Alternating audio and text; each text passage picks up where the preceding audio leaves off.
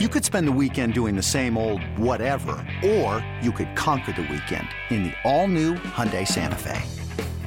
Visit HyundaiUSA.com for more details. Hyundai, there's joy in every journey. This episode is brought to you by Progressive Insurance. Whether you love true crime or comedy, celebrity interviews or news, you call the shots on what's in your podcast queue. And guess what? Now you can call them on your auto insurance too with the Name Your Price tool from Progressive. It works just the way it sounds. You tell Progressive how much you want to pay for car insurance, and they'll show you coverage options that fit your budget. Get your quote today at progressive.com to join the over 28 million drivers who trust Progressive. Progressive Casualty Insurance Company and Affiliates. Price and coverage match limited by state law. Let's get it. All football, all the time. You're listening to the best football show hosted by Eliot Shorr-Parks. What's going on, everyone? My name is Eliot Shorr-Parks. Today is Monday, August 7th, and this is the Best Football Show podcast, the place for the top news and opinion from myself and from the best of the best of Audacy's football podcasts and radio stations. If you like what you hear today, please hit that subscribe button for auto downloads and make sure you leave a five star review as it helps the show grow. All right, this week we are going to take a look at the NFC and while there are other teams that can be competitive, Detroit, maybe Green Bay will be a surprise team. Uh, Seattle was a playoff team last year. I think almost any analyst you talk to, any fan really that's being honest, would say there are three teams in the NFC that are true contenders the Eagles, the Cowboys, and the Niners. I have my own opinion on the Niners from their quarterback perspective, but those are the top three teams heading into the season. Obviously, the Eagles and the Niners played in the championship game last year and the Niners beat the Cowboys in a really tight game the round before. So, going into the year, those are the three favorites in the NFC. And this week, I want to take a look at all three teams and just kind of rank them position by position. Who has the best quarterback? Who has the, the best cornerbacks? Who has the strongest receivers? What about the defensive line, the offensive line?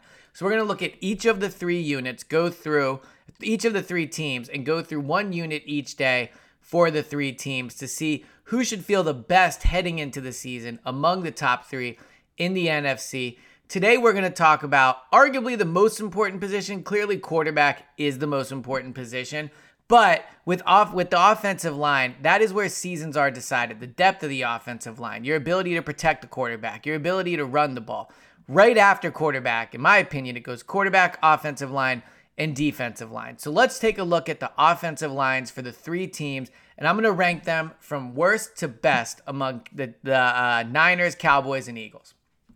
All right, let's start with the unit that I think is pretty clearly the worst amongst the three, and that's the Dallas Cowboys. The Dallas Cowboys, unlike the other two teams, have a ton of uncertainty along their offensive line. If you look currently right now, they're projected to, to start Tyron Smith at left tackle, Tyler Smith at left guard, Tyler Biadasz at center, Zack Martin at right guard, right tackle Terence Steele. So if you look at that just holistically, just on paper, there is some talent there. Tyron Smith has been a really good left tackle. Uh, Tyler Biadasz was pretty good last year as a pass blocking center, close to top half of the league, but still a young player. Obviously, we know what Zack Martin is, can be the re- the best right guard in the NFL, one of the best offensive linemen overall. And then Terence Steele has shown some potential but is coming off an injury. So when you look overall, yes, there's talent. The main concern that I have with this unit is just the questions. I mean, Smith and Steele have missed 37 combined games over the last three seasons. Um, when you they, the first look this offseason was what I said Tyron Smith at left tackle, Smith at right guard, and Steele at right tackle. But that's moving stuff around. I mean, this is, you know, these are not the positions those players played the majority of last season. They lost Connor McGovern to Buffalo, and the backups at tackle are extremely unproven. So overall, I look at this unit and I go, if Tyron Smith can stay healthy, if Terence Steele is healthy and can stay healthy, if Tyler Smith does a good job sliding into left guard, and for what it's worth, Zack Martin reports to camp. He's currently not even with the team. Yes, there is potential there for their offensive line. And when you look at the rest of the weapons they have, Dak eh, Dak has been good, obviously in the NFL. The receivers are very good. Tony Pollard, first year as a feature back, I think is a ton of potential. But the offensive line is the the heart of the offense, especially with this Dallas Cowboys team.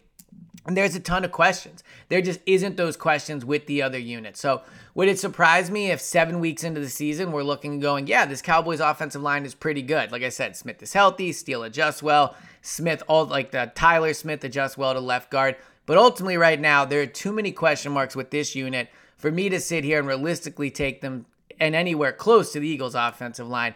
And I still think they belong behind the 49ers offensive line, which we'll get into right now, because the Niners offensive line, unlike the Cowboys offensive line, doesn't really have very many question marks. Trent Williams, elite left tackle.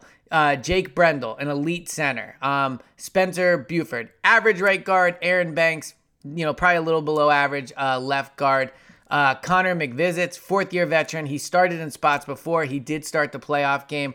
Obviously, they lost Mike McGlinchey to the Broncos and their top backup uh, tackle last year to the Titans. But overall, unlike the Cowboys, or at least at the same positions, they're returning four of the five starters. They have a great center, so the the the front of the the front end of the pocket for the quarterback should be pretty good. They have obviously a great left tackle, so they'll be able to handle premier edge rushers.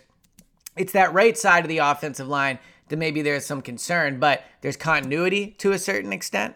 Uh, there is elite talent that is healthy. That is not the same with the Dallas Cowboys. Their elite talent is coming off of injuries. And I just think they, like I said, they have more talent on this line. So when I look at the Cowboys line compared to the Niners line, I think the Cowboys has as high of a ceiling, but the floor to me on the Cowboys line is way lower. If Zack Martin doesn't work out, if Tyron Smith doesn't stay healthy, I think the Niners can feel pretty good about their line going in. Just just knowing they're going to get above average to really good play from their offensive line. There's not there's just simply not as many questions as there is with that Cowboys offensive line. All right, number 1 offensive line. I think it's pretty obvious. I mean, they might have the best offensive line in the entire league is the Philadelphia Eagles. You go right down the line. Jordan Mailata, a bit of a step back last year, but he has all pro talent at left tackle. Landon uh, Dickerson, one of the best left guards in the league. Jason Kelce, arguably the best center in the league. The right tackle, Lane Johnson, arguably the best offensive lineman, regardless of position in the league. Cam Jurgens, a second round pick. They drafted him to play center. He's been taking reps at right guard. That is a bit of a question mark.